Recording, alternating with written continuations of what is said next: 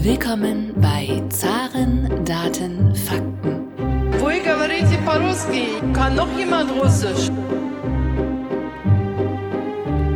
Говорит Москва. Russland ist ein Rätsel innerhalb eines Geheimnisses, umgeben von einem Mysterium. Recht herzlich willkommen zu einer weiteren Ausgabe des Zaren Daten Fakten Podcasts, dem Podcast, der sich mit der russischen Wirtschaft beschäftigt. Mein Name ist Thomas Bayer für die Deutsch-Russische Auslandshandelskammer und heute haben wir wieder eine besondere Folge für Sie vorbereitet, denn heute möchten wir eintauchen in das Thema Russland-Afrika. Dazu haben wir einen hervorragenden Gast heute zugeschaltet, nämlich Frederik Julian Tillmanns. Er ist der Host des Afrika für Allmanns Podcast. Ein absoluter Top-Podcast, den lege ich Ihnen wirklich ans Herzen.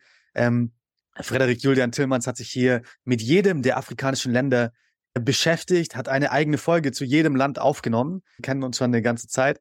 Und deswegen freut es mich umso mehr, heute in der Sendung das erste Mal in der Geschichte von Zaren Datenfakten den Gast zu duzen. Herzlich willkommen, Frederik Julian Tillmanns. Vielen Dank. Es ist mir auch eine große Ehre. Ich höre das ganze Format ja schon lange, bin auch äh, großer Fan und äh, freue mich heute einen Beitrag leisten zu können. Ich beschäftige mich natürlich viel mit dem Verständnis Afrikas in Deutschland und äh, auf gewisse Weise ist das ja auch in dem Format hier der Fall mit Russland und dann bringen wir das Dreieck doch heute mal zusammen. Genau, du bist natürlich prädestiniert, um über das heutige Thema zu reden durch deinen Podcast. Du bist auch selbst oft in der Region gewesen, in Namibia insbesondere, aber auch in anderen Ländern. Ähm, natürlich der Aufhänger für die heutige Episode ist der Russland-Afrika-Gipfel, der ja zum zweiten Mal stattgefunden hat in St. Petersburg. Äh, vor ähm, ungefähr zwei, drei Wochen ist das jetzt schon her. Und jetzt als erste Frage, was ist denn deine Einschätzung zu diesem Gipfel? Äh, was, was ist dir da aufgefallen? Also jetzt muss man natürlich so ein bisschen trennen. Nehmen wir mal jetzt eine klassisch äh, deutsche Perspektive von außen, äh, wo man sagt, Thema Russland-Afrika hört man nicht allzu oft. Es gab schon mal so einen Gipfel 2019. Dann muss man sagen, es war eigentlich eher ein Desaster, weil ja faktisch gegenüber 2019 die Entwicklung sehr stark zurückgegangen ist. Ne? Also das äh, werden wir sicherlich auch noch beleuchten. Der Handelsumsatz hat abgenommen. Direktinvestitionen sind nach wie vor sehr gering in, in Afrika. Es sind auch weniger Gäste da gewesen. Und es ging auch tatsächlich kaum um Wirtschaft, sondern viele Themen, hatte man so den Eindruck, gehen eher um, um Herrn Putins äh, persönliche Fables, äh, Sport, Kulturkampf gegenüber dem Westen etc. Das ist, denke ich, so ein bisschen die, die Außenwahrnehmung. Wenn man jetzt aber mal reinschaut in Stimmen auf Twitter oder in afrikanischen Medien, war eigentlich die wichtigste Erkenntnis vor allem, dass sich ähm, Russland und damit Putin an sein ursprüngliches Versprechen aus dem März gehalten hatte. Es gab im März bereits ein ja, informelles Treffen. Ich glaube, das Thema damals war Russland, Afrika in einer multipolaren Welt oder ähnliches, wo sich eben Russland an sein Versprechen jetzt auch gehalten hat, zu sagen, falls es dazu kommt, das Nahrungsmittelabkommen zwischen Russland und Ukraine, dass dieses nicht mehr verlängert wird, dann wird Russland eintreten und gratis Getreide liefern, eben Putin auch im Rahmen des Gipfels versprochen. Ähm, soweit vielleicht die, die afrikanische Perspektive. Wenn man jetzt selber wie ich schon ein bisschen länger drin steckt, ich war tatsächlich erstmal positiv überrascht, dass sich doch so viele Länder dann wiedergefunden haben, weil wir dürfen nicht vergessen, äh, Russland ist natürlich der Bad Boy auch nicht nur vor allem im Westen, aber nimmt man ja so wahr, zumindest auch auf der gesamten, gesamten Welt. Und trotzdem haben sich ja eine große Zahl afrikanischer Länder wiedergefunden dort. Und ich glaube, mit wenigen Ausnahmen auch die Staatsoberhäupter und Regierungschefs eigentlich aller wirtschaftlichen und politischen Großmächte, Ägypten, Südafrika, äh, Äthiopien, äh, Nigeria. Also deswegen würde ich sagen, es ist gespalten. Also die Makroebene hätte gesagt Desaster. Die afrikanischen Länder würden eher sagen ähm, Erfolg mit Getreide. Und insgesamt hat es natürlich auch durch die aktuelle Lage im Niger und dem einen Tag später erfolgten Putsch äh, auch ein bisschen überlagert in der Wahrnehmung vielleicht, dass es ein bisschen untergegangen ist. Aber ähm, auch da wird sich ja sicherlich jetzt nochmal eine neue Konstellation ergeben. Du hast schon die Gäste angesprochen auf dem zweiten Russland-Afrika-Gipfel und ich habe mir mal angeschaut, wer da wirklich gekommen ist von den Ländern und vor allem interessant, wer niemanden geschickt hat. Es gibt ein paar kleinere Länder, fast Mikrostaaten könnte man sagen, die kann man so ein bisschen unter den Tisch fallen lassen. Aber von den großen Ländern hat die Elfenbeinküste keinen Repräsentanten geschickt. Niger kann man verstehen, die waren schon damals sehr, sehr instabil, fast schon im Putsch drinnen. Kenia, sehr interessant. Vielleicht kannst du uns sagen, warum Kenia niemanden geschickt hat und Liberien auch nicht. Das sind ungefähr zehn Prozent der afrikanischen Bevölkerung, die quasi diesen Gipfel boykottiert haben. Wie du schon richtig angesprochen hast, ähm, haben auch einige Staaten nicht das Oberhaupt äh, äh, geschickt, nicht die Präsidenten, nicht die Ministerpräsidenten, sondern die wurden dann vertreten durch die Außenminister, teilweise auch durch die Botschafter. Aber die Stargäste natürlich auf dem Forum waren ganz klar der ägyptische Präsident, äh, Abdel Fattah al-Sisi, und der südafrikanische Präsident Cyril Ramaphosa, auch, glaube ich, einer der reichsten äh, Afrikaner generell, also ein sehr interessanter ähm, Gast auf dem Forum. Und natürlich darf man nicht vergessen auch die Chefin der Prix Bank, der sogenannten New Development Bank, Dilma Rousseff, die ja auch ähm, davor quasi ähm, die Präsidentin ähm, Brasiliens war. Und ja, ähm, vielleicht kannst du uns einmal sagen, wieso Kenia? Also was, äh, Kenia hat nicht nur diesen Gipfel boykottiert, sondern auch schon 2019 war Kenia, glaube ich, eines der ganz wenigen Länder, ich glaube, das einzige wirklich große Land in Afrika, was niemanden geschickt hat. Woran liegt das denn, dass Kenia hier niemanden geschickt hat? Ich würde das jetzt nicht überbewerten. Ne? Also dieser, dieser Gipfel hat ja mehr Symbolkraft als wirkliche wirtschaftliche Bedeutung. Am Rande dessen finden natürlich immer Besprechungen statt, etc. Aber jetzt nehmen wir mal vielleicht Liberia oder Elfenbeinküste, weil es ja auch bevölkerungstechnisch äh, überschaubare Länder sind. Auch vor Beispiel Kenia ist doch nicht eindeutig jetzt dem westlichen Camp deswegen zuzuordnen. Also auch wenn sie sich hier enthalten haben, das mag gewissen politischen Stimmungen im Land äh, zuzuschreiben sein, sind ja auch zum Beispiel der größte Finanzhandelspunkt in Afrika und damit natürlich auch gerade mit westlichen Vernetzungen sehr stark übersiedelt. Aber in den letzten Jahren haben sie immer wieder auch die strategische Ambiguität, also die strategische Mehrdeutigkeit betont und ähm, wurden auch beispielsweise durch den russisch-ukrainischen Krieg stark betroffen durch die Einschränkung des Handels beispielsweise mit, mit Rohstoffen und Energieträgern. Äh, das heißt, das mag jetzt eine temporäre Abstinenz äh, in dem Fall sein. Ähm, es heißt aber nicht, dass sie sich jetzt hier klar zu einer Seite bekennen. Generell, finde ich, merkt man sehr schön, du hast einige Länder genannt, manche schicken auch in Anführungszeichen nur die Regierungschefs, andere kommen sogar mit dem Staatsoberhaupt. Ähm, hier sieht man sehr schön, dass, dass äh, afrikanische Staaten doch vielfältiger sind, als man das denkt. Und das ja auch so ein bisschen für uns vielleicht die ähm, Konsequenz ist zu sagen, wir beschäftigen uns dann doch auch mal endlich stärker mit den unterschiedlichen Ländern. Denn ähm, das hat ja beispielsweise auch der russisch-ukrainische Krieg gezeigt, dass auch dort das Interesse an afrikanischen Staaten wächst. Ich glaube, Herr Lavrov war seit Beginn des Krieges äh, gefühlt achtmal oder so auf, ähm, auf Afrika-Reise, also der russische Außenminister und selbst der ukrainische, äh, sein ukrainisches Pendant war viermal dort. Ich wüsste nicht, wann das vorher mal so oft der Fall gewesen ist und äh, führt natürlich zu Identifikationen mit der jeweiligen Seite durch afrikanische Staaten. Ja, ich habe ja vorhin schon gesagt, einer der Stargäste war auch der ägyptische Präsident Abdel Fattah al-Sisi. Und ähm, das ist sehr interessant, denn beispielsweise der Handel zwischen Russland und Ägypten stieg von 2021 auf 2022 von 2,8 Milliarden US-Dollar auf fast 4 Milliarden US-Dollar. Also wir hier sehen hier einen äh, 40-prozentigen ähm, Zuwachs des Handels. Und ähm, gerade mit anderen äh, nordafrikanischen Staaten wie beispielsweise Marokko sehen wir auch einen leichten Zuwachs um 4,5 Prozent auf 2,3 Milliarden US-Dollar. Äh, mit den äh, anderen afrikanischen Staaten hingegen stagnierte der Handel und mhm. mit Südafrika beispielsweise, die ja auch einen Stargast geschickt haben, Cyril Ramaphosa, ging der Handel sogar zurück äh, von einer Milliarde auf nur 830 Millionen mhm. 2022. Äh, ähm, jetzt sehr interessant. Wie schätzt du denn generell ähm, den aktuellen Stand der wirtschaftlichen Beziehungen zwischen Russland und Afrika ein. Beispielsweise 2019 hat man sich ja viel versprochen. Man hat damals ja gesagt, man möchte den Handel verdoppeln. Ähm, dann kam natürlich Corona dazwischen, äh, Sanktionen, Kriegshandlungen. Das Ganze äh, ist ja uns allen bewusst.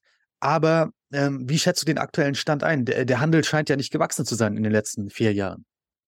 Definitiv. Also ich glaube, man hat gesehen, bis hin zum Corona-Krisenausbruch, äh, tatsächlich ähm, ist es auch stark angestiegen in dem einen Jahr nach dem, äh, nach dem Summit, aber seitdem hat es stagniert. Ich glaube, das, das hat auf beiden Seiten äh, gewisse wirtschaftliche Faktoren sicherlich zu, zu Begründung gehabt. Also sei es beispielsweise auch dann die Sanktionen im Zuge des ähm, Angriffskrieges auf die Ukraine, die dann ja auch dazu geführt haben, dass beispielsweise Länder wie Ägypten oder Marokko, die natürlich gar keine so große landwirtschaftliche äh, Produktion selber haben für ihre große Bevölkerung, äh, dass die natürlich äh, ganz klar auch in Sorge waren, inwiefern hier ihre Getreidezufuhr gesichert werden kann oder auch im Fall von Ägypten die Energiezufuhr, Tourismus hier auch eine große Rolle. Das sind natürlich alles Punkte, die damit eine Rolle spielen. Ich glaube aber auch auf russischer Seite ist ja ein gewisser Rückgang der Außenaktivität, jetzt vielleicht mal mit Ausnahme der, der Energieexporte nach äh, China und Indien, aber ja doch auch ähm, ein gewisser Rückgang eingekehrt, sodass das sicherlich beide Seiten in, in gewisser Weise betrifft. Insgesamt kann man schon sagen, dass es ähm, eine intensive Aktivität gab und gibt, auch wenn die nicht angestiegen ist.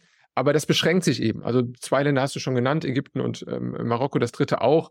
Äh, Südafrika fehlt eigentlich nur noch Algerien und dann hast du im Grunde schon, ich glaube, drei Viertel äh, der gesamten wirtschaftlichen Aktivität Russlands in Afrika abgedeckt. Und das, das sieht man auch sehr schön. Die Penetration des subsaharischen Kontinents ist etwas, was Russland äh, in der Weise noch gar nicht gelingt. Da können wir vielleicht nochmal drauf zu sprechen kommen, was jetzt politische oder militärische Aktivitäten angeht. Da ist es tatsächlich sogar noch, noch stärker. Aber tatsächlich tut sich Russland noch sehr schwer und auch schwerer als andere aufstrebende Großmächte Europas oder der Welt deutlich schwerer damit, äh, eine breit gefächerte afrikanische Beteiligung äh, herzuleiten. Und das merkte man eben auch am Gipfel. Da ging es dann darum, wir machen eine Olympiade, damit endlich nicht mehr die äh, russische Delegation ohne Flagge antreten muss. Und Themen, die vielleicht für viele kleinere Länder interessant waren, aber eben nicht jetzt klar dazu führen, dass Russland da eine flächendeckende wirtschaftliche Aktivität beginnt.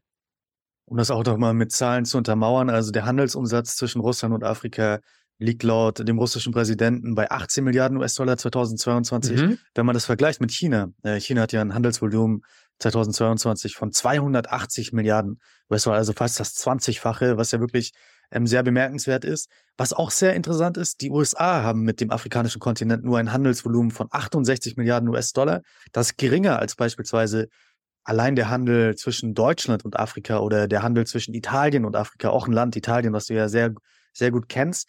Ähm, woran liegt es denn, dass, ähm, dass China hier so einen großen Handel mit ähm, dem afrikanischen Kontinent betreibt und auch insbesondere die Europäische Union? Also wenn wir alle diese Länder äh, zusammenzählen, dann sind wir bei über 400 Milliarden Handel äh, mit dem afrikanischen Kontinent. Und woran liegt das, dass hier Russland und auch die USA äh, abgeschlagen sind quasi in diesem Handel, gerade auch im Hinblick auf die Größe der amerikanischen Volkswirtschaft ist der Handel ja vernachlässigbar mhm. mit ähm, Afrika.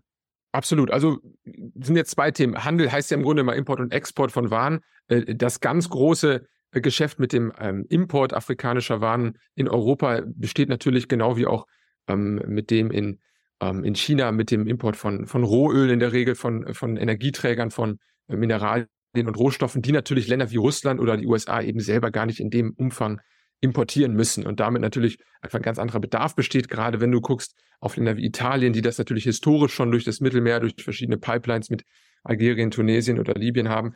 Ähm, da ist es natürlich ein ganz starker Punkt und natürlich genauso auch die, die äh, postkolonialistische Abhängigkeit immer noch von, von vielen Konsumgütern, von vielen großen, gerade in äh, postfranzösischen Ländern, ähm, von großen ähm, Staatskonzernen, die dort immer noch aktiv sind.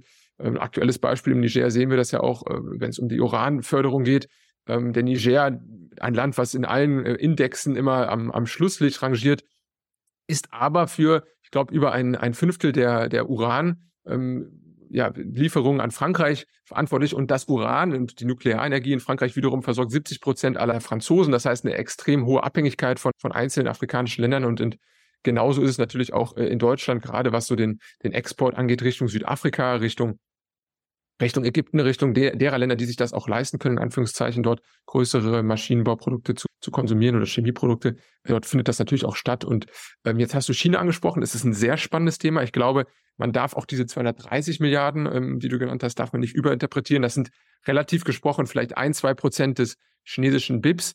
Ähm, das ist äh, genauso groß wie der Handel mit Deutschland, also auch relativ klein immer noch aber eben aus der anderen Perspektive sehr groß. Genau wie für uns Deutsche ist natürlich China der Haupthandelspartner und genauso auch für die Afrikaner China. Und äh, dort ist natürlich einfach eine sehr lange Strategie ähm, mittlerweile erfolgreich implementiert worden. Man hat am Anfang sehr, sehr große, riesige Investitionspakete geschnürt und wirklich auch zivile Infrastruktur gebaut.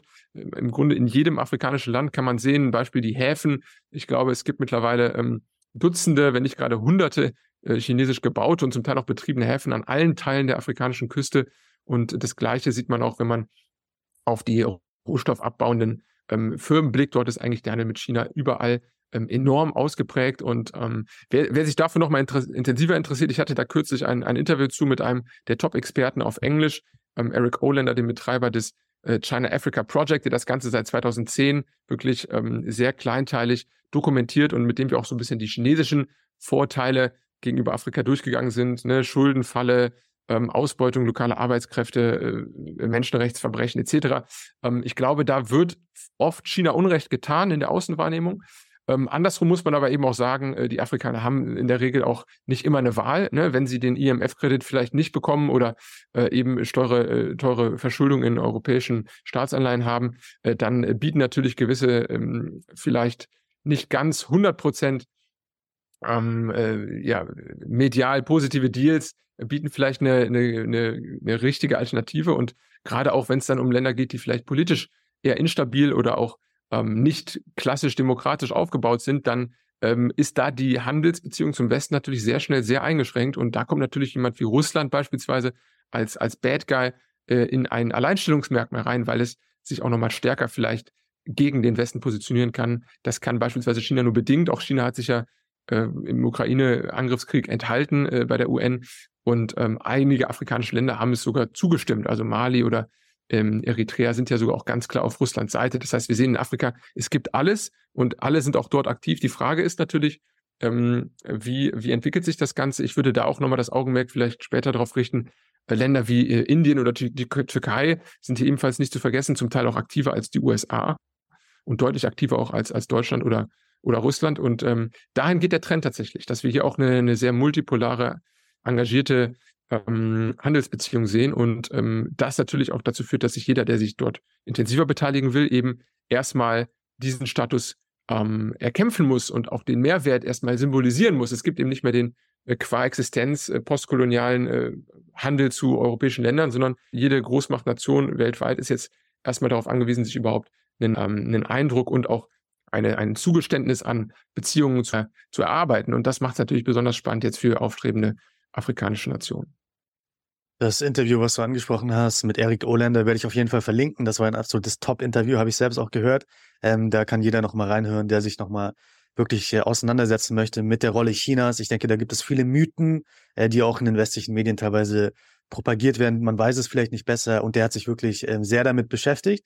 Jetzt äh, ein Grund, ähm, warum sich Russland so sehr mit ähm, Afrika beschäftigt, warum es diese ganzen Foren gibt etc., obwohl der Handel ja nur bei 18 Milliarden im Jahr ist, das ist ja wirklich vernachlässigbar quasi. Äh, da ist die Frage, warum äh, gibt es denn dieses Interesse daran, diese großen Foren abzuhalten? Ist das ein Propagandaeffekt? Versucht man da quasi sich zu präsentieren auf der internationalen Bühne oder steckt da mehr dahinter? Was, was verspricht sich Russland äh, vom Handel mit, äh, mit äh, afrikanischen Ländern oder auch von diesen großen Events? Äh, also sieht man in, in äh, Afrika auch vielleicht einen Partner in der UN? Was steckt da dahinter?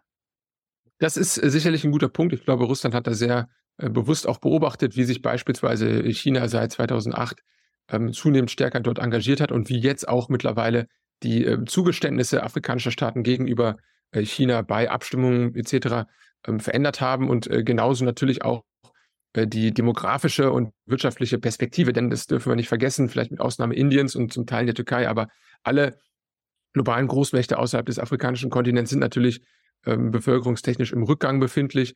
Und ähm, da ist natürlich äh, gerade was den Konsum, Konsumentenmarkt, was den Absatzmarkt Afrika angeht, einfach ein riesiges Potenzial.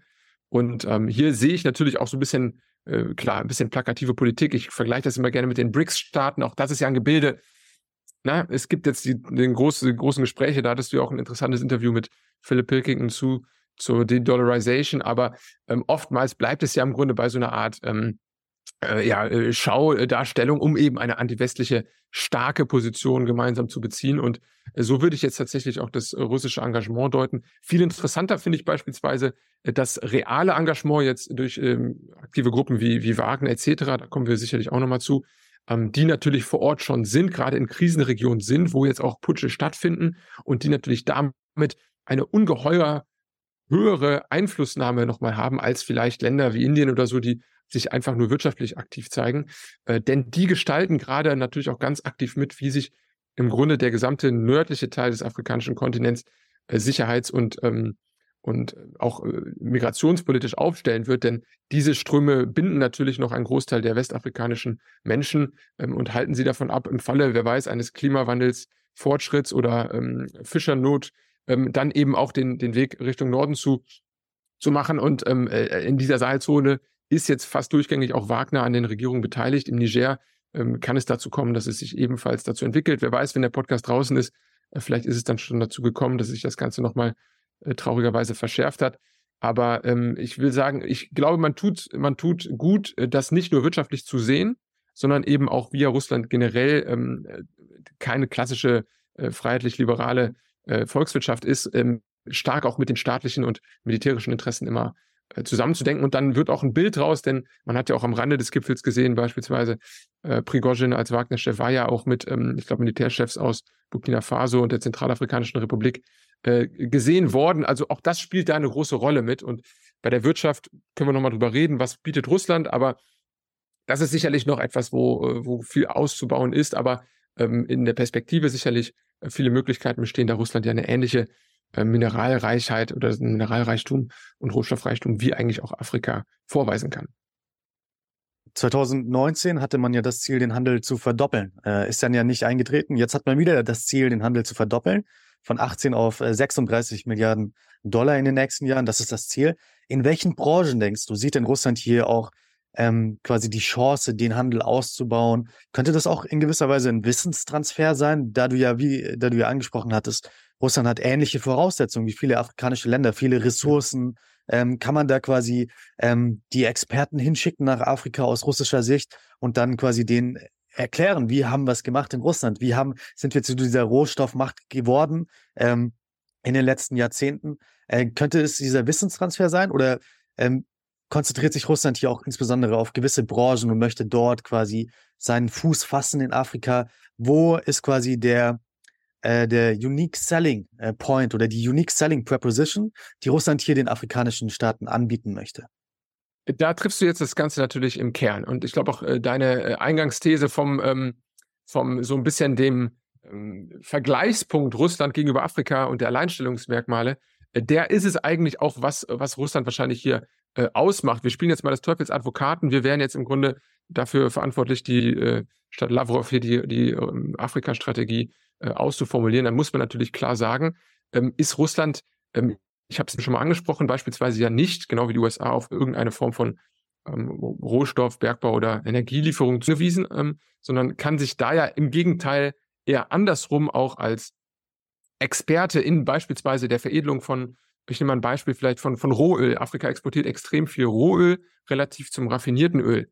Und äh, in Russland, ich erinnere mich an einen, Podcast äh, von, von dir beim äh, Zarendaten Fakten Podcast, sehr interessant von vor dem ähm, ukrainisch-russischen Krieg, ähm, wo ähm, schon mal angeschnitten wurde, dass Russland eigentlich fast gleich viel raffiniertes Öl wie Rohöl exportiert und das eine eben veredelt ist und das andere ähm, noch, ähm, ja, wie der Name schon sagt, roh. Und das ist etwas, an dem Afrika noch krankt. Also wir sehen äh, tatsächlich über 90 Prozent weit über 90 Prozent der Ölexporte sind in der Regel Rohöl und die Veredelung, also die, die Gewinnsteigerung des ähm, Produkts äh, findet dann meistens woanders statt und später importiert äh, beispielsweise Nigeria dann oft sogar nochmal Öl zurück, was dann raffiniert wurde, einfach wegen fehlender Infrastruktur, Technologie etc.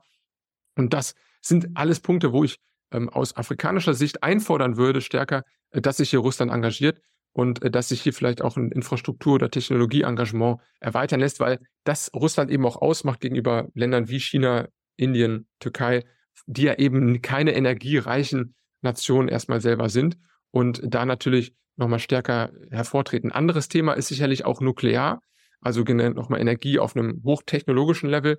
Ähm, wir wissen ja, es gibt eigentlich keine, keinen Bereich, äh, der von Sanktionen verschont wurde. Ich glaube, bis auf den, äh, bis auf die größten ähm, Atomkraftfirmen Russlands, die nach wie vor immer noch äh, nach USA etc. handeln dürfen.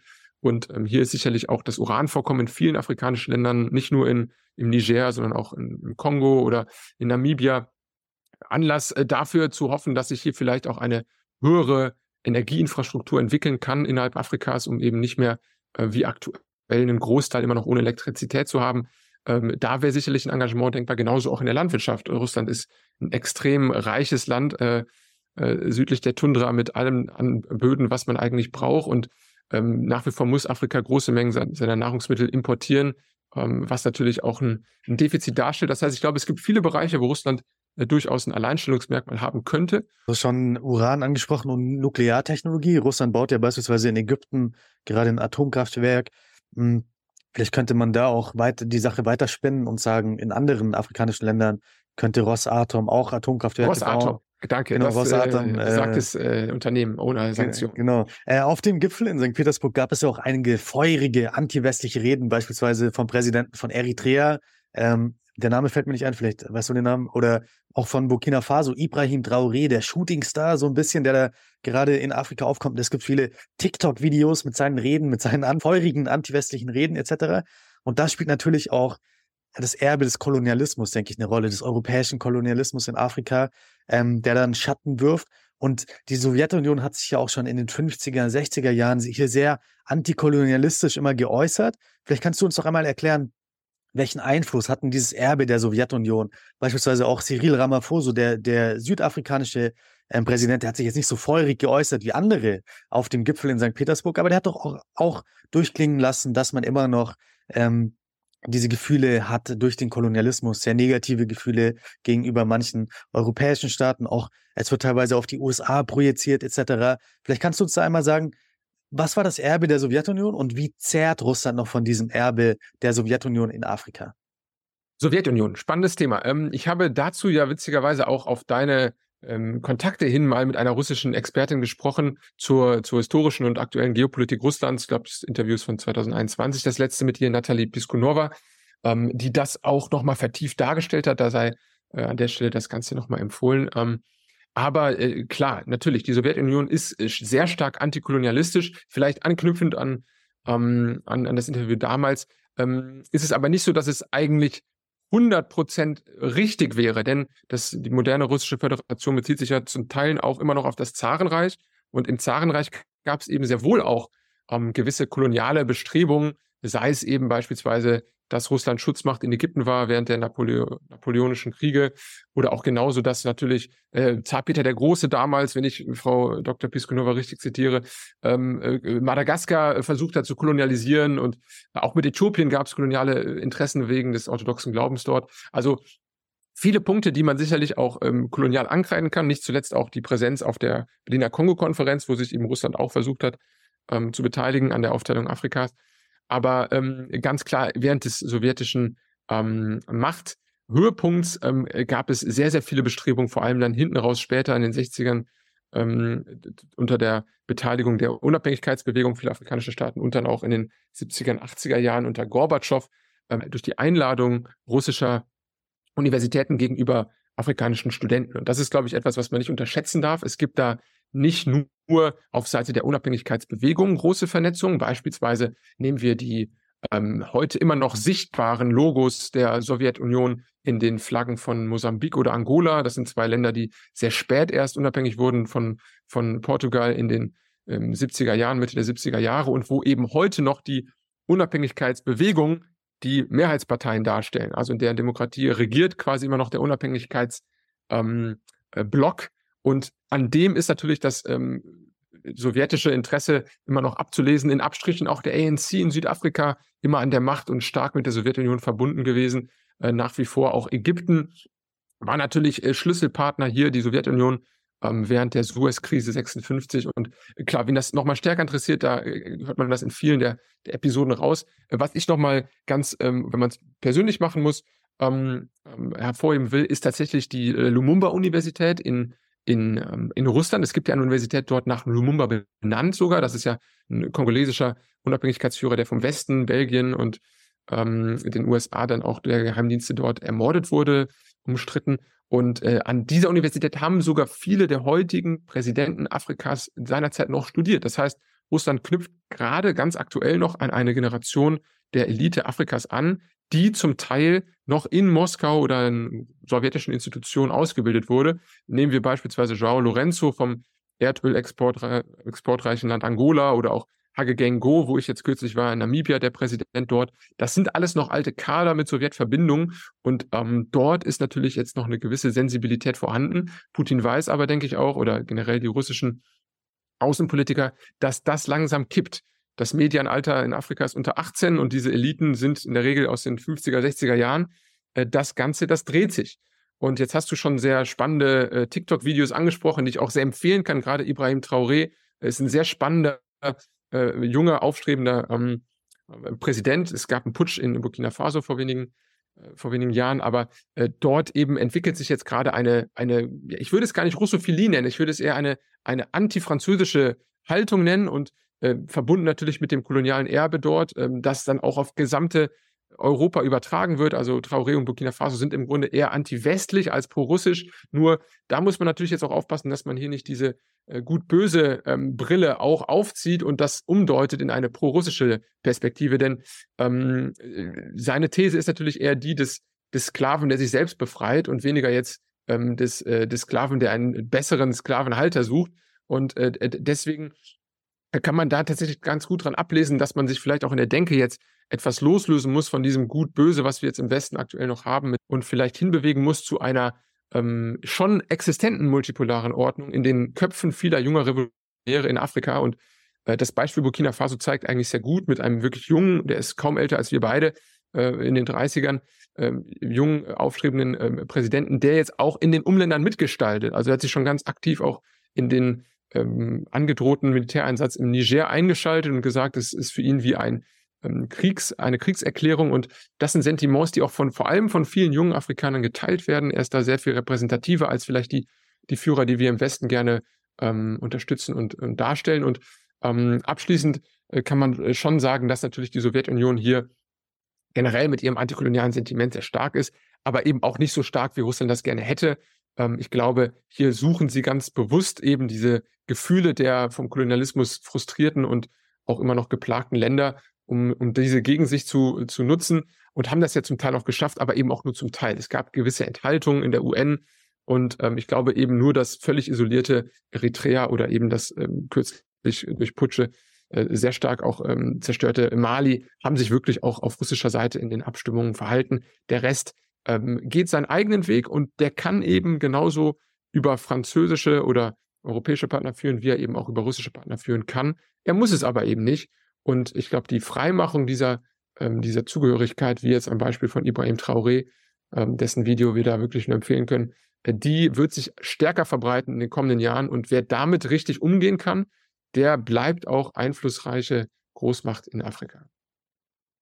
Wie unterscheidet sich denn Russlands wirtschaftlicher Ansatz jetzt von anderen Playern wie beispielsweise der EU oder auch den USA in Afrika? Beispielsweise, du hattest ja auch Erik Olander im Podcast, dort hat er mhm. erklärt, warum China so attraktiv ist für afrikanische Länder. Das ist ja, wie sagt man auf Deutsch, vielleicht transaktional, äh, transactional auf Englisch, ja.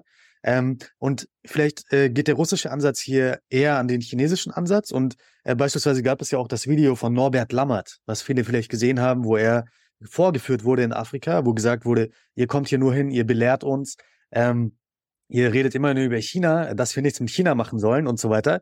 Und ähm, vielleicht kannst du uns noch einmal erklären, was ist der Reiz äh, von China? Und vielleicht können wir das auch übertragen auf Russland zu einem kleineren, äh, auf einem kleineren Level natürlich. Dieses Transaktionale, dieses, ähm, mhm. ja, man bietet euch was an, ihr gebt uns was, das ist ein ganz klarer Deal. Und wie unterscheidet sich hier quasi die Handelsbeziehung des Westens und die ähm, von diesen anderen Staaten, wie beispielsweise China und Russland in Afrika?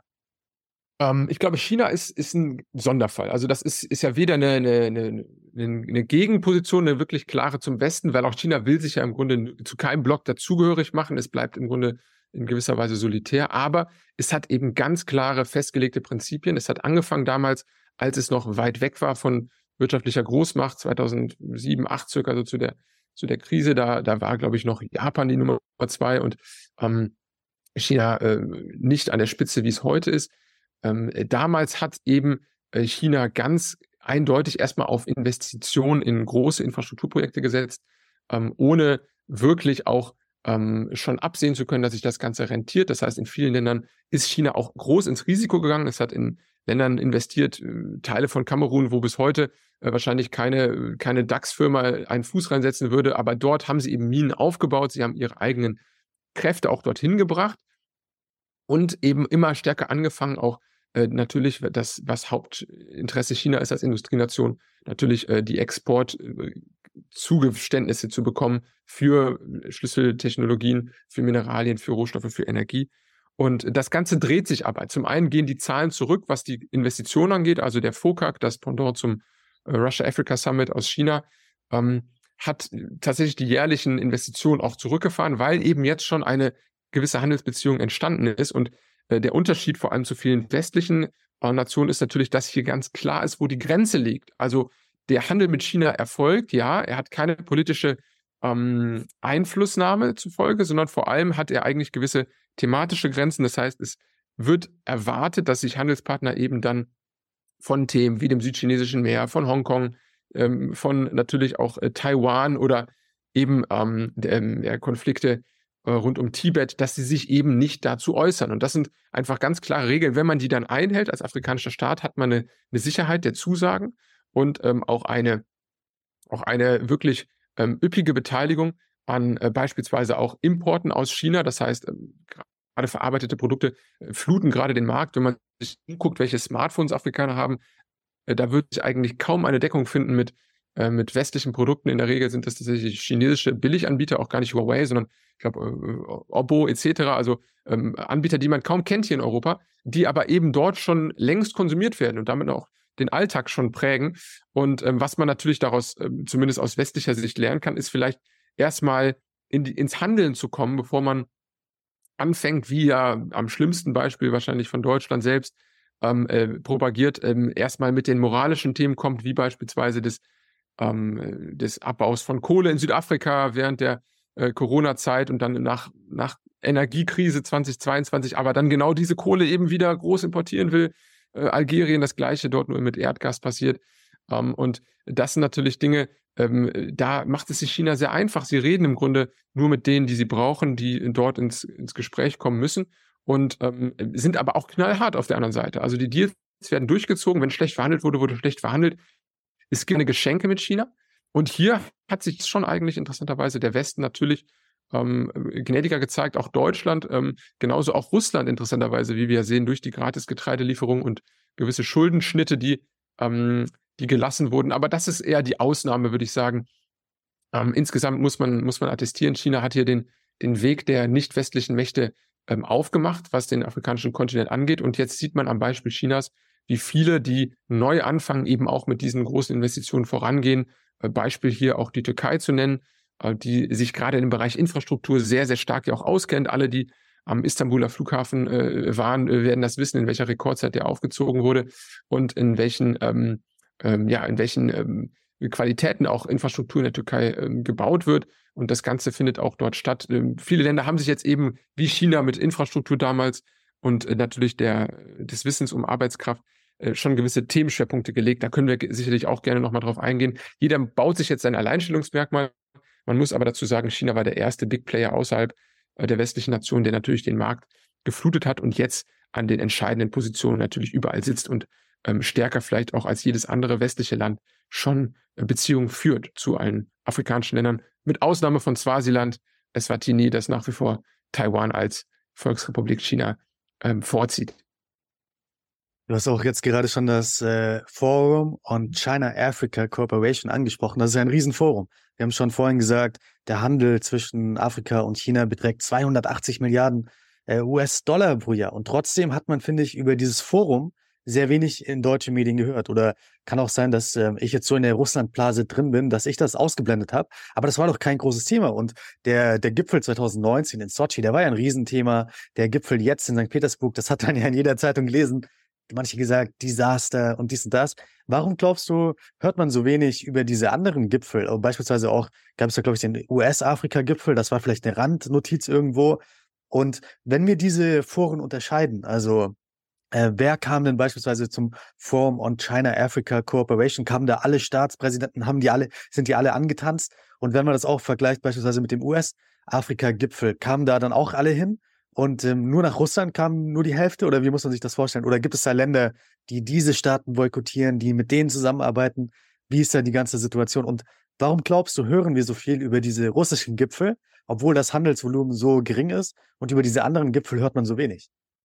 Also ähm, ganz klar muss man sagen, FOCAC ist eine etablierte Institution. Das gibt es schon eine ganze Weile. Den Sochi-Gipfel, das war der erste seiner Art. Ich glaube, deswegen auch so, äh, so medienwirksam und vor allem, weil Russland sich ja auch als klare Anti-Position Anti gegenüber der westlichen ähm, Welt in Afrika positioniert und das ja auch für sich nutzt. China äh, geht auch den antikolonialen Weg, aber macht sich eben einen schlanken Fuß, das irgendwie abzugrenzen, sondern versucht sein, seine eigenen Interessen dort aufzubauen und vor allem langfristig auch an der demografischen ähm, äh, ja, an dem demografischen Wachstum dort äh, zu profitieren. Ähm, es sind, glaube ich, in der Regel tatsächlich 53 von 54 Ländern immer mit dabei bei FOCAC. Die Ausnahme eben, wie gesagt, äh, Eswatini, das äh, nach wie vor von Taiwan ähm, äh, gepudert wird, um eben dort dieses, diese Ein-China-Politik andersrum darzustellen. Aber das ist ein ganz kleines Land im, im Herzen von Südafrika, ähm, äh, was natürlich jetzt nicht signifikante Handelsbeziehungen da aufweist. Ähm, trotzdem ist es nach wie vor einfach eine, ein sehr, sehr großer Punkt, äh, China. Und die können natürlich nochmal auch ganz anders als Russland beispielsweise mit ihrem eigenen wirtschaftlichen ähm, Prosperieren argumentieren. Denn es gab in der Zeit, in den ähm, 70er Jahren, in der späten äh, Maozeit, wo eben bis auf zwei Länder der gesamte afrikanische Kontinent im Pro-Kopf-Einkommen über dem von China lag. Und das hat sich eben massiv gewandelt. Mittlerweile ist, glaube ich, quasi jedes Land in, in Afrika Haupthandelspartner ähm, mit China. Und äh, das ist natürlich einfach auch etwas, wo sich afrikanische Länder sehr stark jetzt auch ähm, daran orientieren wollen, eben mit einem Bevölkerungsüberschuss wie China damals ähm, und einem aufstrebenden, ja auch Reichtum und fortschrittshungrigen Land, ähm, da eben anzuknüpfen und davon zu lernen. Ähm, natürlich, klar, das muss man dazu sagen, USA ist immer ein großer Player gewesen, aber in keiner Weise vergleichbar vielleicht mit, mit europäischen Ländern. Dort geht es dann eher auch so stärker nochmal um Militär, um Entwicklung, Entwicklungshilfe. Ich glaube, ähm, wirkliche große ähm, Handelsbeziehungen äh, signifikante Art hält vor allem die Europäische Union, die ja da als Block agiert mit Handelsabkommen. Und ähm, dort natürlich merkt man aber auch, das hat der Oländer im Podcast ganz schön gemacht, wie einseitig das Ganze ist. Denn versuch mal äh, beispielsweise eine Banane aus Westafrika in die Europäische Union zu exportieren. Äh, da kommen natürlich gewisse Zölle und gewisse Einschränkungen, die die europäischen Standards mit sich bringen, die natürlich den Austausch auch schwer machen. Und China hat das mittlerweile erkannt. Sie importieren große Mengen auch an, ähm, an ja, Nahrungsmitteln etc. aus afrikanischen Ländern, an all, im Grunde an allem, um eben künstlich auch dafür zu sorgen, äh, dass sich hier eine prosperierende gegenseitige Beziehung entwickelt. Und da dürfen wir nicht vergessen, dass das natürlich auch das Manko ist fast aller Handelspartner Afrikas. Alle haben riesige Handelsdefizite oder erzeugen riesige Handelsdefizite. Das heißt, die meisten Länder exportieren eben deutlich weniger, als sie aus Afrika importieren. Ähm, es gibt meistens eben den, den unverarbeiteten Rohölimport oder sonstige ähm, ja, nicht veredelte Güter und äh, dann kommt das Ganze wieder zurück. Und da stellt sich ja natürlich die Frage ähm, aus wirtschaftlicher Sicht, wie schafft es der afrikanische Kontinent und die vielen Länder eben diese, diese, diese Supply Chains, diese Handelsketten, diese Veredelungsschritte durchzuführen, um eben dann auch mal im Handel überhaupt einen Gewinn erwirtschaften zu können eines Jahres. Und das ist natürlich genau die Krux, die sich jetzt äh, langsam stellt. China ist da zum Teil schon ähm, weiter, indem es äh, beispielsweise auch ganz stark auf afrikanische Arbeitskräfte setzt, bei ihren großen ähm, Pro Produktionen etc. Deutschland macht es zum Teil jetzt hoffentlich auch in Namibia mit der äh, Wasserstoffindustrie, ähm, die dort mehrere tausend Arbeitskräfte, auch ausgebildete Arbeitskräfte bedarf. Und ähm, das sind natürlich jetzt die Themen, die darüber entscheiden werden. Denn nachher ist es ja nicht so wichtig für afrikanische Länder, was will China und was ist deren Plan und Weltherrschaft, was auch immer, sondern viel wichtiger ist natürlich in der Regel demografisch gesehen, was machen die Jobs? Wo finden wir gute Beschäftigung und wo finden wir vor allem auch nachhaltige äh, Bildungsmöglichkeiten für diese junge Bevölkerung, damit sie sich eben auch nicht nur wirtschaftlich, sondern auch ähm, auf dem gesamtmenschlichen Entwicklungsindex nach oben bewegt aus der Analphabetisierung etc. Und das geht natürlich nur mit Arbeitsplätzen, die eben zum Teil in der Landwirtschaft liegen, aber eben zum Teil auch in einer ausgebauten Bergbauindustrie, in einer ausgebauten äh, vielleicht auch ähm, Lebensmittelverarbeitung oder eben auch Raffinerisierung der, der Rohölindustrie. Und ähm, das sind natürlich Dinge, wo es eben ganz klare Partner braucht, die das auch als Ziel formulieren können. Und wenn hier ähm, nicht westliche Länder hingehen und das eben auch postulieren können und auch umsetzen können, das wird Russland jetzt beweisen müssen, das hat es noch nicht, ähm, dann wird das zu einem enormen Zugewinn an Sympathie aus afrikanischen Staaten führen, den eine ähm, Frage wie politisch, demokratisch, ja, nein, liberal, ja, nein, ähm, äh, die das gar nicht tangiert. Denn am Ende geht es um Arbeitsplätze in Afrika. Und wer diese nachhaltig baut, der wird auch äh, langfristig dort entweder direkt oder nach dem nächsten Regierungswechsel indirekt dann zum erfolgreichen Partner werden. Das erste FOCAC, also Forum on Africa-China Cooperation, hat ja 2000 stattgefunden und äh, 2003 kam dann das zweite in Äthiopien etc. Und was da sehr interessant ist, laut Wikipedia kamen zu den ersten Foren gar nicht jetzt all die Staatschefs äh, sofort nach China, sondern äh, beispielsweise in Äthiopien 2003 kamen insgesamt nur sieben afrikanische Staatspräsidenten. Also ja. das ist ja ein langer Prozess, um sowas aufzubauen. Vielleicht 2039, äh, wenn dann äh, Russia Africa Summit irgendwie zum, äh, weiß ich nicht, zum zehnten Mal oder so abgehalten wurde, äh, vielleicht sehen wir dann ja auch eine Veränderung äh, dahingehend. Aber äh, glaubst du, dass FOCAC hier auch so ein bisschen als Blaupause genutzt wird von den Russen? Weil mir ist aufgefallen, der Abstand zwischen den Foren beispielsweise, der erste in Sochi 2019 jetzt der zweite 2023. Das ist ja auch wieder so ein ähnlicher Abstand, alle drei, vier Jahre. Klar, Corona kam noch dazwischen. Ähm, glaubst du, hier äh, möchte Russland einfach China eins zu eins kopieren oder denkst du, Russland möchte sich in gewisser Weise auch abgrenzen vom chinesischen Modell? Vielleicht kann man das nicht äh, so einfach nachmachen. Äh, das wird wahrscheinlich sehr schwierig. Äh, China hat ganz andere Voraussetzungen. Aber glaubst du, dass sich die Russen hier in gewisser Weise was abgeschaut haben von den Chinesen? Ja, ich, ich denke, äh, fünf Jahrespläne sind ja in Russland, äh, Sowjetrussland bewährte Tradition, aber äh, Spaß beiseite, das ist sicher so und das ist nicht nur in der Russischen Föderation so, das macht zum Beispiel auch Japan seit einiger Zeit. Die USA hast du schon angesprochen. In Israel gibt es da auch Tendenzen zu, dass die sich tatsächlich jetzt vornehmen, systematisch eben dort mit allen Beteiligten etwas aufzubauen und nicht mehr eben diese klassischen, äh, früher gab es dann deutsch-afrikanische Initiativen etc., die natürlich eine Hybris darstellen, indem man sich als Land mit einem Kontinent beschäftigt. Und das geht eben nur zum Teil. Das, ähm, das finde ich eigentlich eine sehr positive Entwicklung, indem man dann auch jetzt mal sieht an der Beteiligung an den verschiedenen Konferenzen, wie unterschiedlich die afrikanischen Staaten zum Teil votieren, wie auch je nachdem, wie Interessenslagen dort sind.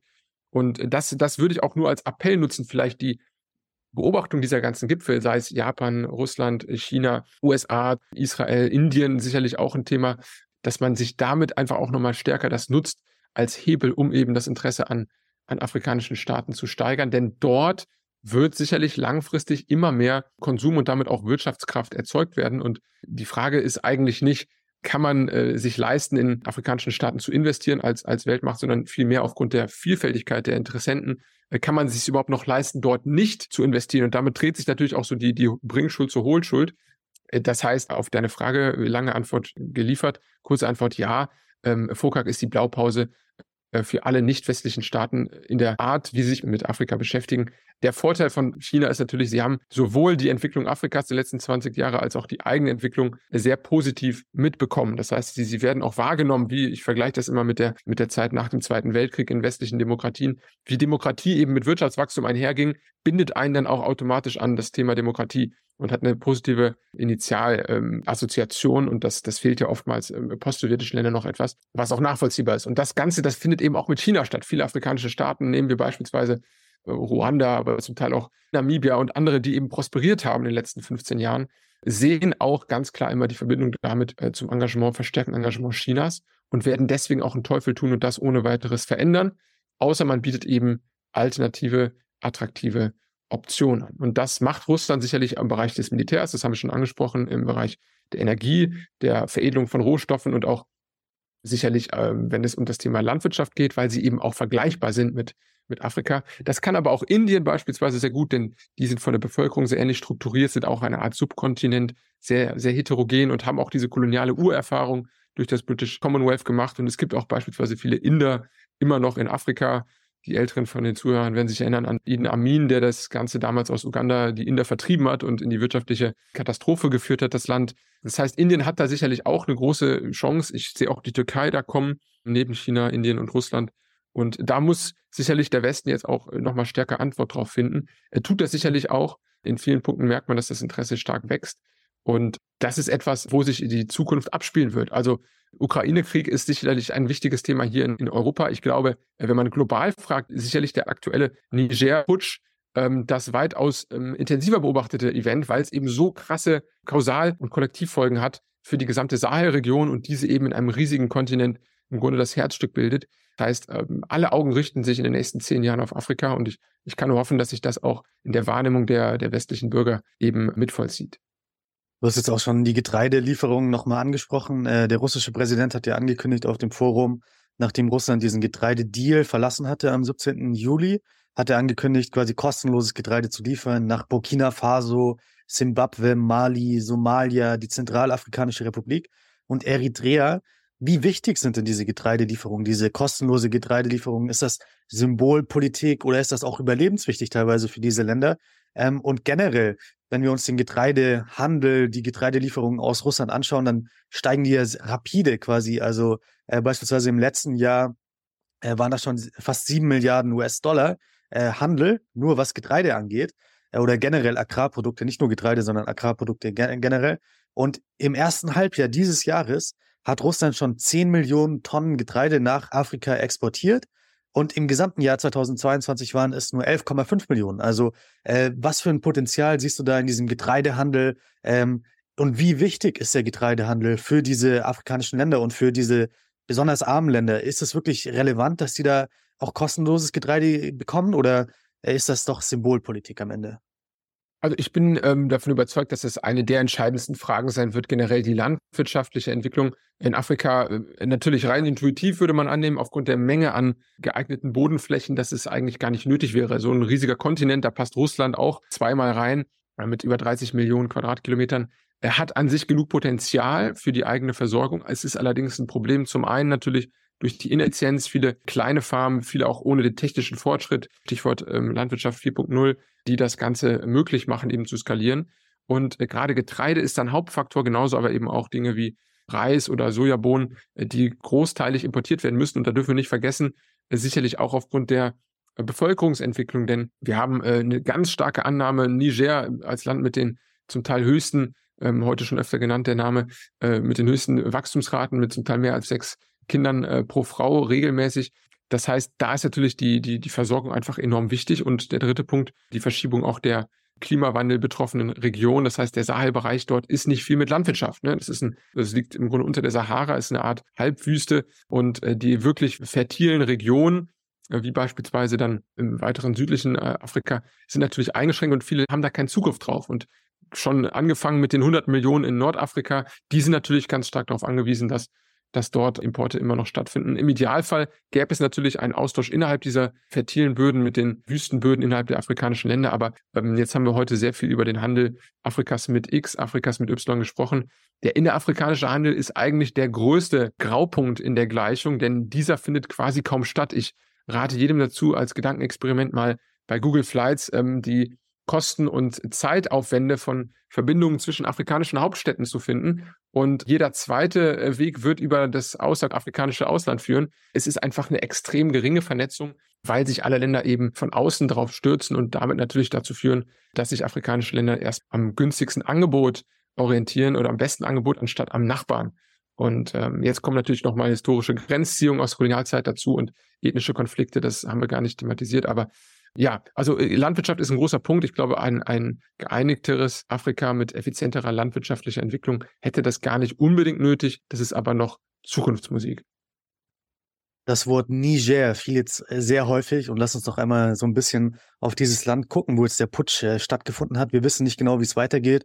ECOWAS hat ja angekündigt, vielleicht wollen sie Truppen schicken, vielleicht äh, sehen wir da eine Entwicklung in den nächsten Tagen. Aber äh, viele haben sich ja die Augen gerieben. Also plötzlich gab es da auch Demonstrationen in der Hauptstadt, ähm, mir fällt der Name gerade nicht ein, mit der russischen Flagge tatsächlich. Also da wurden die russischen Flaggen geschwenkt und ähm, äh, niemand hat das äh, so richtig kommen sehen, oder? Und äh, jetzt gibt es ja diesen Putschgürtel da äh, in, in Afrika quasi von einem Meer zum anderen, äh, wo ja auch die sehr bekanntes Thema jetzt die Wagner-Gruppe aktiv sein soll in vielen dieser Länder. Und vielleicht kannst du uns einmal sagen, was ist denn ähm, ähm, diese Wagner-Gruppe genau, welche Auswirkungen hat auch diese Wagner-Gruppe auf den Abbau der Ressourcen in den Ländern? Spielt das eine große Rolle? Also Diamanten, was gibt es da äh, für interessante Ressourcen? Und äh, die Wagner-Söldner, die, die tauchen ja da nicht einfach auf, sondern die werden ja eingeladen von irgendjemandem, um dort quasi einen Job zu machen. Also, was sind die wirtschaftlichen äh, Effekte der Wagner-Gruppe, dieses Rohstoffabbaus? Äh, woran sind die interessiert in der Region? Und auch nochmal, um auf Niger zu kommen, äh, dieser, dieser Putschgürtel, welche Bedeutung hat das, falls jetzt da die Franzosen rausgekickt werden, quasi aus diesem Gebiet, was ja für Jahrzehnte quasi ähm, der Hinterhof war Frankreichs? Äh, warum sollten wir uns darum wirklich äh, Gedanken machen, um Niger, um Mali, um all diese Länder dort in der Region? Absolut. Äh, Zahn der Zeit. Wir sprechen jetzt in der zweiten Augustwoche. Zur Veröffentlichung äh, können wir natürlich nicht gewährleisten, was sich alles mittlerweile entwickelt hat.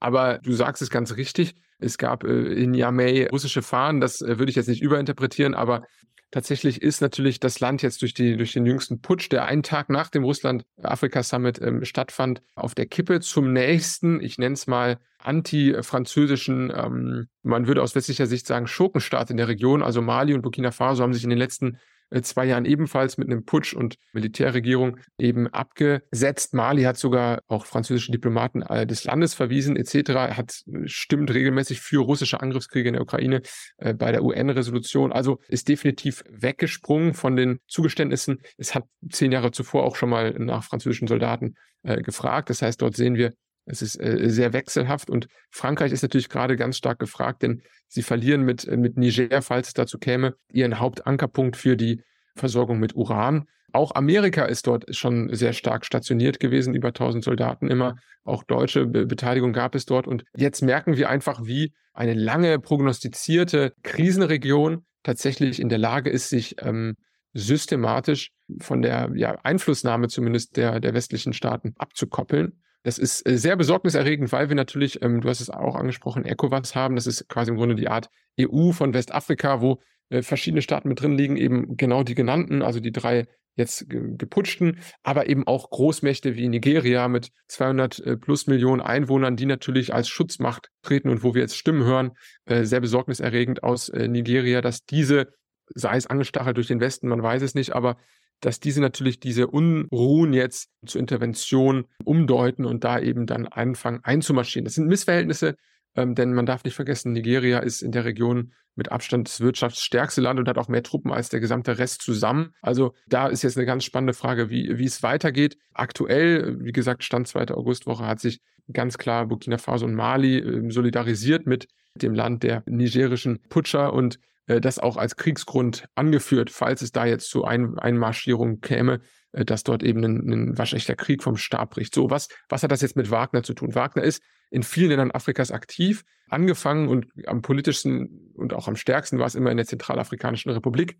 Die liegt eher Richtung Kongo, äh, Regenwald, also südöstlich, direkt über dem Zaire, äh, der heutigen Demokratischen Republik Kongo und ist nicht klassisch Sahel. Im Tschad, das ist die Sahelzone, und vor allem dann äh, natürlich aktuell in Mali, in Burkina Faso ist sie ebenfalls aktiv. Sie ist auch woanders aktiv, aber das sind natürlich jetzt auch Länder, die sich vom Westen abspalten, ganz bewusst, und die darauf jetzt auch zurückgreifen, auf die, auf die Wagner-Söldner-Truppe. Und ähm, genauso auch im Sudan des Jahres gab es im Sudan große Unruhen, ähm, wo auch Kontinentalmächte, Russland, ähm, USA indirekt mit beteiligt waren zumindest was die Interessensgruppen angeht. Dort ist Wagner auch sehr stark aktiv gewesen und jetzt merkt man langsam, vielleicht mit Ausnahme des Tschadds, es zieht sich so ein Gürtel durch den Saalbereich. Und der Saalbereich ist im Grunde das, was Nordafrika und Europa mit, äh, mit Subsahara-Afrika verbindet und vor allem auch das, ähm, was natürlich gerade bei, bei Migrationsbewegungen hier in Europa die Alarmglocken immer angehen lässt. Das ist natürlich unser Komplex, den wir haben, dass sich hier dann äh, wieder anfangen, Boote zu sammeln etc. Und zum Teil ist es aber auch selbst verschuldet. Also wenn man auf die Rebellengruppen schaut, ähm, gerade wir hatten über Ibrahim Traoré gesprochen, den jungen Präsidenten von Burkina Faso, die beziehen sich alle natürlich sehr stark auch auf die Entmachtung von Mohammed äh, Gaddafi 2011, 12 in, in Libyen, was ja so ein bisschen der Irakkrieg von Afrika ist, also das Entmaskieren äh, der, der westlichen Interessen, ein vergleichsweise stabiles Land eben willkürlich damals nicht willkürlich, heute würden viele afrikanische Staaten sagen, willkürlich umzustürzen und zu einem riesigen Chaos zu führen, denn die, die Waffen, die zum Teil in der Sahelzone kursieren, sind zu großen Teilen eben auch immer noch die Waffen von Gaddafi aus dessen Lagern. Und da muss man äh, ganz klar sagen, da hat sich Frankreich äh, gerade im Niger auch äh, zum Teil verpokert, was eben die, die Hoffnung angeht, man würde dort eben die, die Lage nicht bekommen. Das, das wird seit vielen Jahren proklamiert. Auch Deutschland ist dort aktiv und faktisch hat sich nichts verbessert und im Gegenteil aus westlicher Sicht nochmal verschlimmert. Und jetzt ist sehr spannend, inwiefern das ähm, mit Interventionismus wieder einmal angepackt wird oder ob sich hier tatsächlich eine äh, neutralere Position finden lässt. Aktuell sieht es eher danach aus, dass, dass eine dritte äh, Macht wie eben Nigeria das Ganze dann aus westlicher Sicht auflösen wird. Nur es ist einfach sehr schade, weil natürlich gerade Niger äh, das einzige Land war, wo nach langer Zeit mal eine demokratische Machtübernahme stattfand, eine friedliche Transition vor wenigen Jahren an den damaligen äh, Präsidenten der arabischen Minderheit. Und ähm, aktuell weiß keiner so genau, was, was daraus wird. Was sicher ist, wenn das Ganze eskaliert, wird auch in Niger Wagner genutzt werden. Da können wir, glaube ich, von ausgehen. Und das hätte dann eben zur Folge, dass Russland hier vielleicht die stärkste Stimme hat. Denn das weiß ich nicht genau, das weißt du vielleicht besser. Äh, auch Wagner hat ja starke wirtschaftliche Interessen. Und Wagner ist ja auch zum Teil auch eine staatliche Organisation. Das wurde die letzten Monate ja so ein bisschen unklarer. Herr Prigozhin dreht ja etwas frei und Putin ist beispielsweise sehr viel gemäßigter in seinen Äußerungen zu diesem Putsch. Das heißt, inwiefern die beiden da in einer Stimme sprechen, ist vielleicht eine innerrussische Diskussion. Aber faktisch wird dort natürlich mit Zuspitzen der Lage leider Wagner immer stärker auch zum Machtfaktor werden. Ja, bringen wir es jetzt nach Hause mit der letzten Frage. Ähm, und wir wollen uns der Zukunft so ein bisschen widmen und wieder zu Russland zurückkommen, natürlich. Jetzt haben wir viele Exkurse gemacht. China wurde oft genannt. Ähm, Niger, sehr viel gelernt über diese Länder. ECOWAS, das war ja alles so nicht geplant, sag ich mal, bevor wir das Gespräch hier begonnen haben. Ja. Aber wir haben hier eine richtige äh, Tour de France äh, quasi zurückgelegt. Einmal den ganzen Kontinent abgedeckt. Tour de France Afrique. Ganz genau. Ähm, und jetzt mit der letzten Frage. Was können wir erwarten in den nächsten zehn Jahren zwischen dem Handel zwischen Russland und Afrika? Wo denkst du, sind da die Möglichkeiten, wo sich was entwickeln könnte? Also ich persönlich würde sagen, Getreide, generell Agrarprodukte, vielleicht kann man da auch dann Tiere liefern, äh, Fleisch liefern, all diese Sachen. Da sehe ich äh, sehr großes Potenzial, wie du gemeint hast. Äh, die Ackerflächen, die bestehen ja auch innerhalb äh, von Afrika schon und so weiter. Äh, da könnte man äh, auf jeden Fall äh, aus russischer Sicht versuchen, ähm, was zu reißen. Auf der anderen Seite natürlich fand ich es sehr interessant, als du das angesprochen hattest, dass eben Russland und Afrika sehr viele Ähnlichkeiten haben mit den Ressourcen, die äh, äh, Russland hat, die Afrika hat. Und Russland hat es ja in gewisser Weise geschafft, eben nicht nur die Ressourcen zu exportieren als Rohstoffe, sondern äh, verarbeitet die äh, zu einem gewissen Teil immer mehr, immer mehr. Du hast das Rohöl angesprochen, was dann ähm, verfeinert wird. Es gibt auch viele andere Sachen, beispielsweise Aluminiumproduktion, äh, Stahlproduktion, all diese Sachen sind ja in Russland zu einem gewissen ähm, Teil schon weiterentwickelt. Und ich denke, dort könnte auch in äh, Afrika äh, sehr davon profitiert werden, wenn man quasi diesen Wissenstransfer aus Moskau äh, bekommen könnte in den nächsten Jahren. Äh, ansonsten äh, auch im Sicherheitsaspekt. Ich denke, dieses diese, diese Deals, die gefallen äh, vielen afrikanischen Staaten, dass man quasi sagt, ihr bekommt so und so viele Ressourcen, dafür liefert ihr uns quasi die Muskelmasse. Äh, so, äh, wo siehst du da quasi in den nächsten fünf bis zehn Jahren diesen Handel? Oder könnte es sein, dass wie nach Sochi der Handel einfach mhm. wieder ähm, stagniert und sich gar nichts ändert? Und dann haben wir 2027 den, den nächsten Gipfel, vielleicht in einer anderen Stadt dieses Mal, wo dann wieder gesagt wird, jetzt aber wirklich, jetzt wird der Handel wirklich äh, um 50, um 100 Prozent erhöht.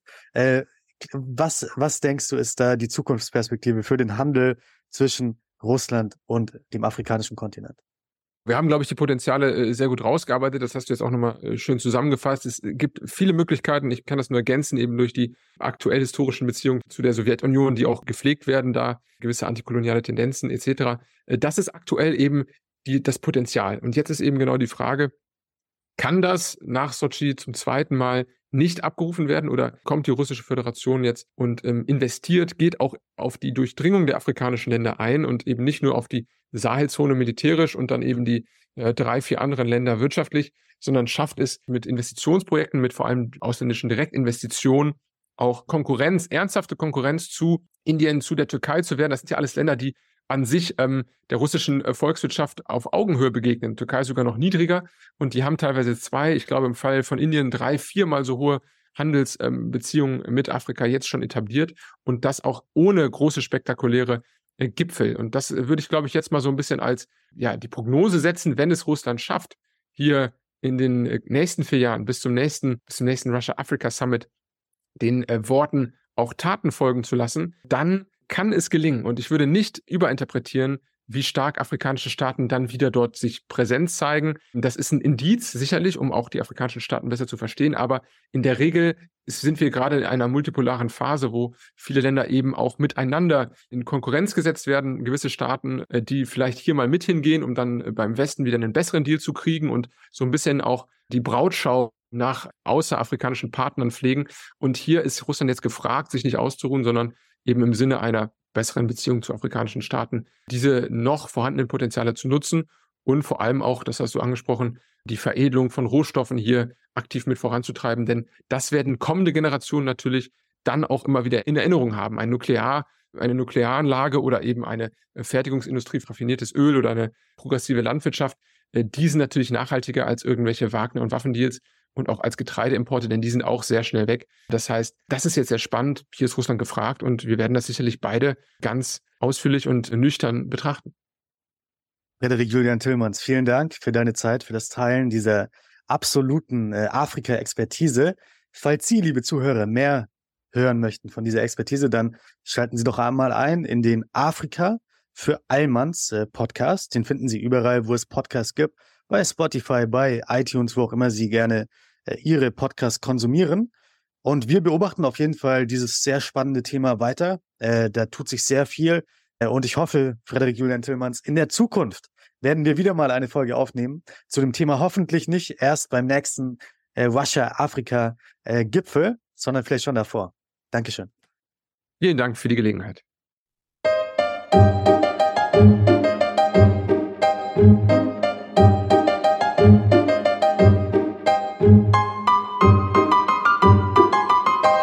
Podcast wurde präsentiert von der Deutsch-Russischen Auslandshandelskammer. Die Deutsch-Russische Auslandshandelskammer ist mit 1000 Mitgliedern der größte ausländische Wirtschaftsverband in Russland.